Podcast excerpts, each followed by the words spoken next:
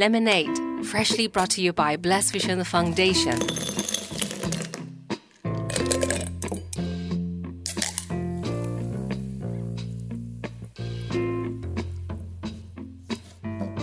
This episode is sponsored by Rotary Club of Tai Po.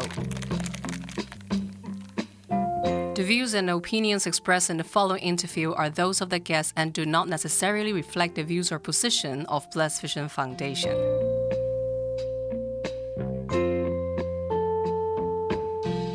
Happy Chinese New Year, everyone, and uh, welcome to Lemonade. Uh, still in the Chinese Lunar New Year time, I have a very special guest with us tonight, and her name is Esther. Well, um, she is uh, she got a very amazing story actually. Uh, she told me before the interview she experienced a culture shock when she was 15 years old, moving from Hong Kong to New Zealand, and then um, nearly she wanted to give up the music. But now she is a music therapist. Wow, everybody would like to know about your story, Esther. Hi, everybody. So happy that uh, you with us today, still in the New Year's time, and to share about your story, about your culture shock when you're 15 years old. What is that? What was that happen? That was um, when I was 15. I actually begged my parents so that I could actually get out of Hong Kong. Mm. And because of the education system, and I, I long story short, I ended, I ended up in New Zealand. Mm-hmm. Um, to begin my study Yeah. as you know in secondary school all the way to university so your homestay during yes that time? I, I stay in uh, my parents friends friend's house Oh, Yeah. okay. Would that be so stressed when you stay in parents' friends' friends' house? yes for sure it's like because you're always under monitor like i feel trapped okay. i feel like you know you're under someone's household you need to obey everything that they're saying you're under control It's like not freedom, right? yes there's a lack of freedom there Yeah. For the culture shock, what you what was your emotion at that time? Well, there are actually many, many things. Like as a 15 years old going to a foreign place, you felt like you are you don't belong there. Like you felt like you you um there are so many adjustments that you need to make. Like say for example, one of the biggest one was the language problem. Mm. I was I was able to speak English back then because we had you know we we learned English since we were kindergarten. Yeah. But the English back in New Zealand was like there's another world. Oh. It's like a totally different world in New Zealand with the accent. Oh. Like I couldn't hear a single word, basically.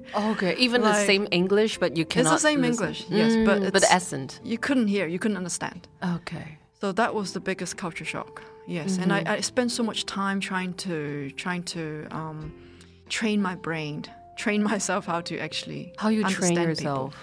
I was watching Simpsons. I was watching TV with subtitles like every single day for like hours, just just to you know get my get my brain, you know, being able to to understand. Mm. Yeah, being able to communicate with people like my classmate and everybody. Mm. But that seems so stressful at the time. Yep, very high stress, really. Well, tell me more about the culture shock. I think you still got something there.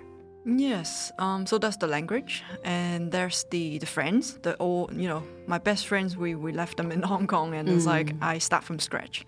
There are no relationships, like no friendship that you can you know rely on. There's no mm. people. You're basically alone in a foreign mm. place, surrounded with your you know your classmate of like 20 people that you don't know, and you can't understand them because they speak Kiwi English. Oh. And then there's the um, the different curriculums of you mm-hmm. know the studies.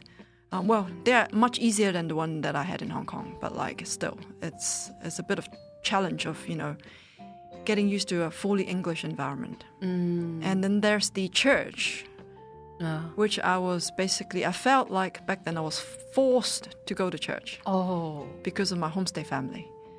So They are um, they are Christians. Yes. yeah. Okay. And then there's also the the homestay family situation, um, with three other kids in the house, which is you know similar age, and I felt like you know like who are these people? Like, how do I connect with them?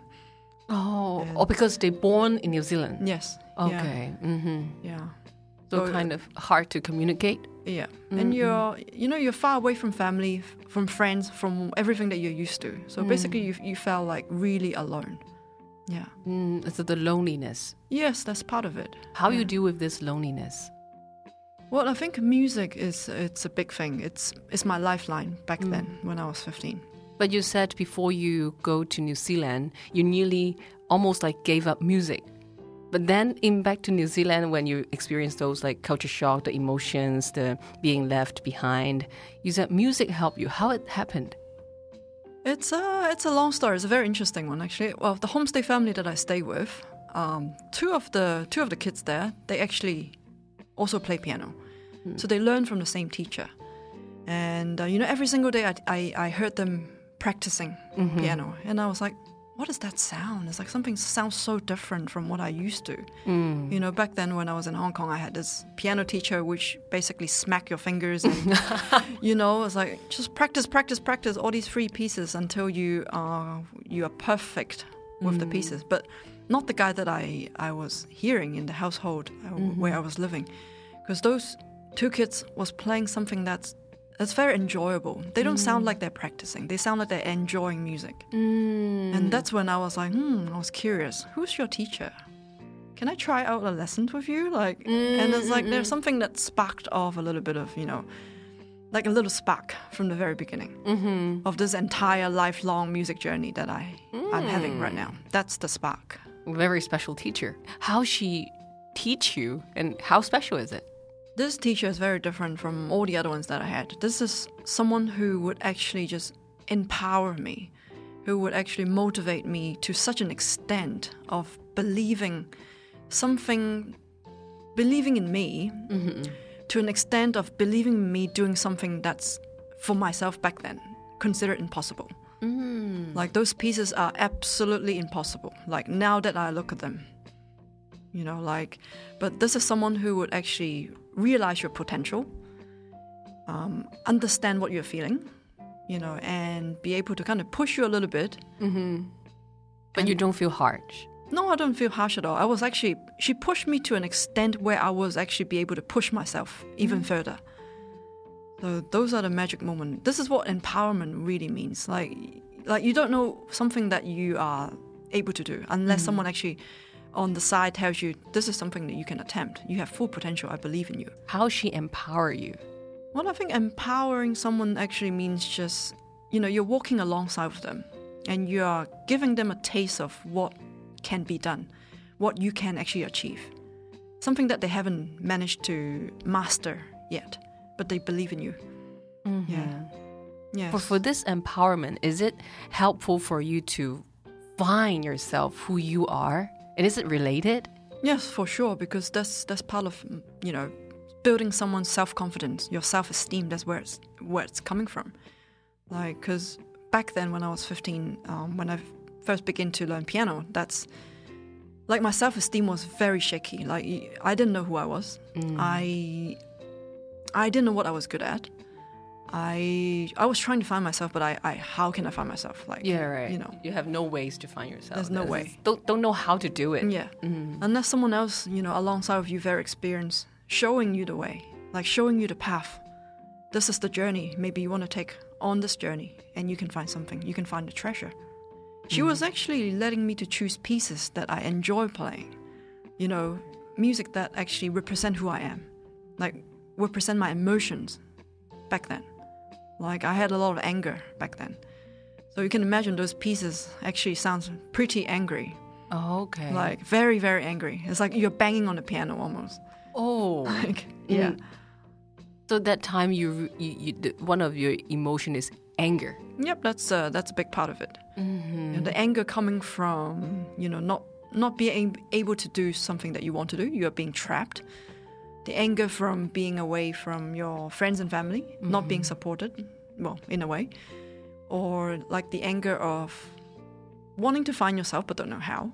Mm. Yeah. The angry to others, to the environment, to family, and also to yourself. Yes. It's like, oh, not wow. why am I not able to hear the English, the Kiwi accent? Like, why? Mm, maybe you, you blame yourself or blame others. Yeah. Mm-hmm. So, how music help you to get out from this anger? Oh, it's about like just externalizing your anger. Like, because those pieces that she was um, showing me or teaching me how to play, those are like, it's like music is like a container of emotions. When I was playing it, when I was playing my emotions out, I already, you know, immediately felt better. Mm. Like, you felt like, okay, this piece, here's my anger, this is how it sounds like, and it's okay. And this is how I feel, and it's it's valid. It's, it's this is how I feel, and it's I'm very honest to myself. Mm. And once you kind of realize your anger, it's like you you try to find ways to deal with it. Like so, at the same time, I was playing those anger pieces, but at the same time, I was also playing those really expressive pieces. Mm. So together at the same time. Yeah, mm-hmm. yeah. So through this music, you- um, your teacher not only empowering you, but kind of it as a healing. Yes. Help- yeah, as a healing you from all those anger. Yeah. And then you can calm down. Then you step by step you find you have patience to find who you are. The healing process, actually, it's also about transforming my anger back then. Like, in terms of like transforming the emotions, the negative emotions, and not letting it to develop even further into something destructive. Instead, I, the teacher kind of helped me to transform those negative emotions into something really positive which is like I was able to actually use these emotions to push me further in my um, in my practice in piano. In my, it's, it's more like a like a um, like a motivation into doing something impossible, something that's hard and difficult and impossible. It was stretching me um, to an extent where I was actually able to to get the um, Royal School of Music grade eight in within one year. So that was from that was from like grade two back when, when I was like six years old, and all the way to like grade eight So just within one year. within one year. wow. From like zero, well, because I almost give up music. From zero giving up music to grade eight in one year. It is so good to know how music helped Esther went through these like culture shock, the anger, and now have a rest and come back. We'll have Esther to continue the chat. See you later.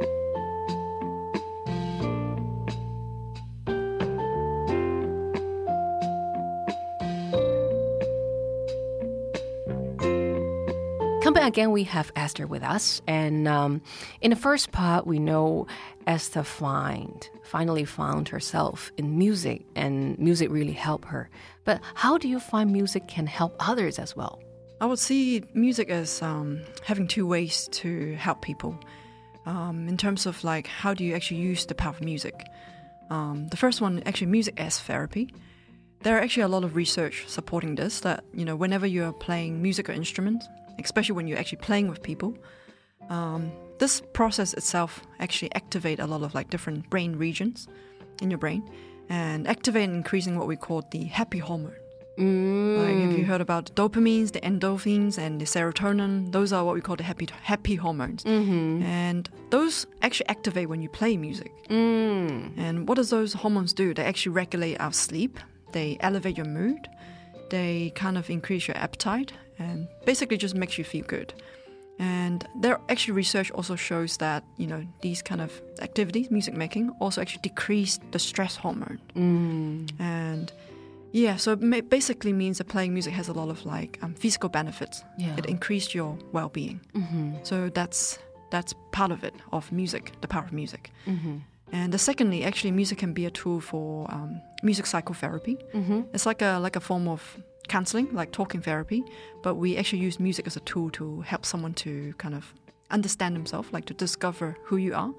What are your thoughts, your feelings, your maybe there are actually feelings that you haven't even known that they are there, but it's just that they're re- what we call re- repressed mm-hmm. feelings and thoughts. But those are the thoughts that you actually need to, you might need to want to get them out and just to have a look at them. Are they affecting you?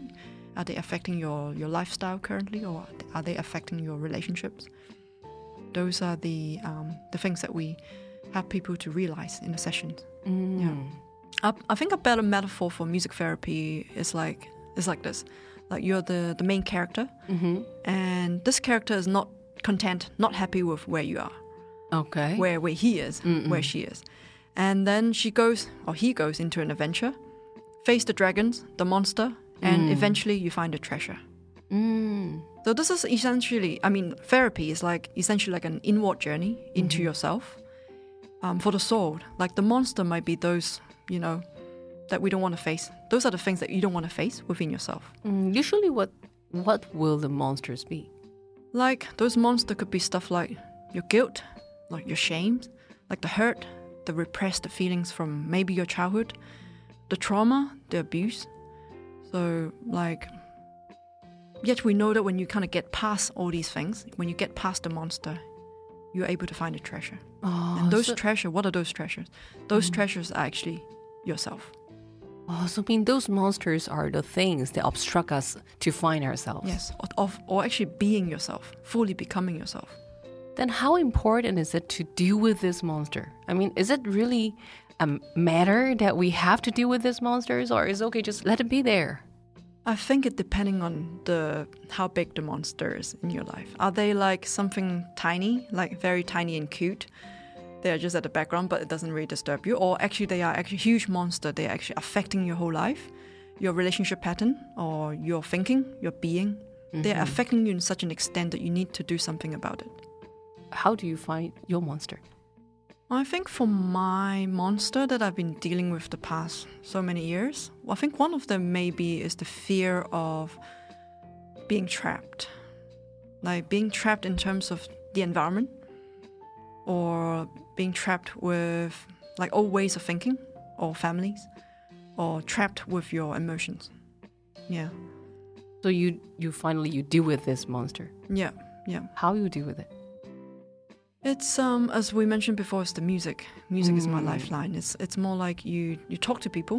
Mm-hmm. You actually even go for therapy, which is what I did. Like because part of the training we need to go for therapy, and those are the times when I actually face my monster, you know, face to face, like head to head, face to face. You see them Mhm. right in front of you.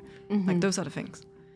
yeah. That's so scary. Yeah, it- it is scary. I mean, a journey is not is not supposed to be comfortable. A journey is is something that's challenging, is painful, is difficult, is stretching. Mm-hmm. But um, you know, that's what a journey is. Otherwise, you call it, you know, you call Mm. it a walk in the garden. It's not a journey Right. anymore. Oh, yeah, yeah. So Yeah. a journey is supposed to be a venture, right? Yes. You have to. Exactly. But after this adventure, maybe yeah, it's hard sometime. But after this adventure, you will find a freedom. Yeah. How we can deal with this monster if we really want to, or if it, when we ready to, what mm. can we do? How we can do? I think um, you know there are friends around you that you can talk to them about like your your problems, your situations, or if people are actually you know in need of like some professional advice, like therapy is a good good options, like counseling, therapy, psychotherapy, music therapy, art therapy. There are all mm. many different forms depending on what you prefer. When we know we really need to meet with the therapist. Hmm. I think um, one of the key symptoms, you can say, whether someone is actually having an emotional breakdown or like mental health problems, is you can check yourself whether you have any physical symptoms, such as if you have headaches, like consistent headaches, um, if you are not eating well, not sleeping well. These are the key ingredients. And then you observe your relationship uh, relationship patterns, like how you interact with people, or how people see you interact with them such as are you overreacting? Are you becoming angry most of the time, like towards little ah. things? Easily being offended. Yes, mm. easily being offended, like, or you're isolating yourself, or you're manipulating people around you, or are you bossing people around? And um, yeah, those are the kind of clues towards are you having a how's your well-being going? How's your mental health state? How's your emotional state? Is it well, or is it something needs to be worked on? Something needs to be dealt with. Mm-hmm. Yeah. So this is the indicators that we know. Oh, we may reach an emotional situation. Yeah. We got some problems that we need to deal with and face with. Yeah. What is the challenge of being a music therapist? The challenge, I think, comes in many different ways. Um, you see, sometimes I, I see a lot of people coming with coming in with different emotions, and those are really heavy emotions. Yeah. And um, say, for example, if one day you see like three or four different clients, and those are the, the emotions that could potentially be attached on me. And so the challenge is to, you know, to learn how to how to kind of like even like wearing like a waterproof jacket, like those feelings it won't be attached on you once you get out of the room. Oh, Because otherwise, I've, you know, as a therapist, you felt, you know, you're attracting all these negative emotions on you, Mm-hmm. and you actually would become physically or emotionally sick as Oh, a therapist. so those are the challenge, yeah, of every therapist. Oh, you Oh, need that- to be able to take care of yourself. Oh, okay. Yeah. That's so heavy because everyone coming with heavy emotions. Yeah. And then easily being so emotion is kind of things that also will be influenced with each other. Yeah. Okay. So how we deal with it if we, we sense some people's others emotions coming to us, mm. what we can do with these outside emotions. Well, um, is a- and do you have any suggestions how we can deal with it? If we feel like okay, I I kind of like sharing others' emotions and negative, what, what we can do to deal with it? a waterproof jacket.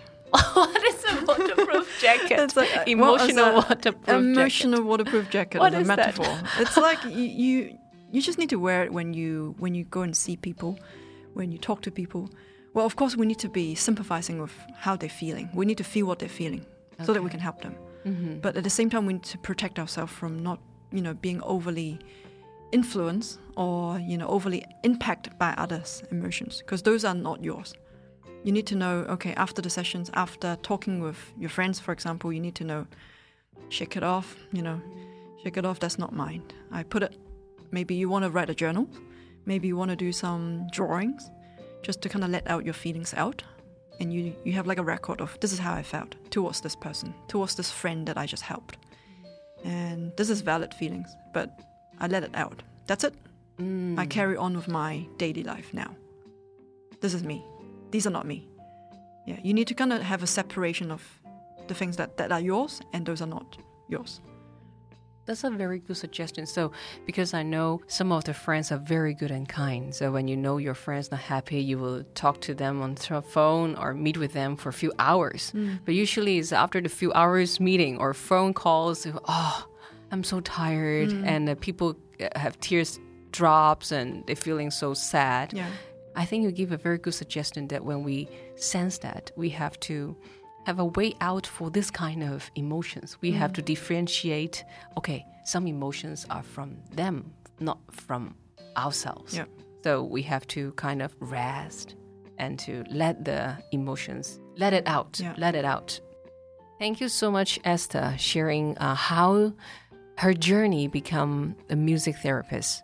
I think it's a very good reminder for us that in the Chinese New Year, which is the new start, we can start to explore and to find yourself. And uh, do do not be afraid to explore this journey. I think definitely this journey will be so excited, and this is a journey that everyone is good to start.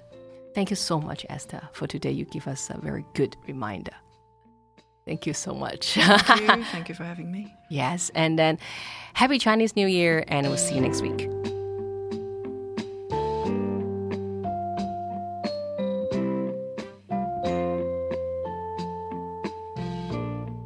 Welcome to Cantonese time，广东话东话时间。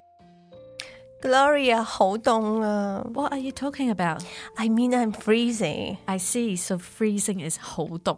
Exactly. I heard that this is the coldest winter in recent years. Do you have 棉被 at home? What's that? 棉被 means blanket. I see. Yes, I have got a blanket at home. By the way, I want to buy a down jacket for my niece. How can I say down jacket in Cantonese? Down jacket is 羽绒.羽绒. Exactly. Do you have 暖炉 heater too? I just can't survive without it during winter. Yes, I have Luno at home. You know what? Why don't we have hot pot tonight at home? Oh, I love 打边炉. Let's do that. What do you mean? 打边炉 means hot pot. Yay, 打边炉. Flora, let's go and get some 打边炉 food before the shop closes. Sure, let's go. I'm hungry.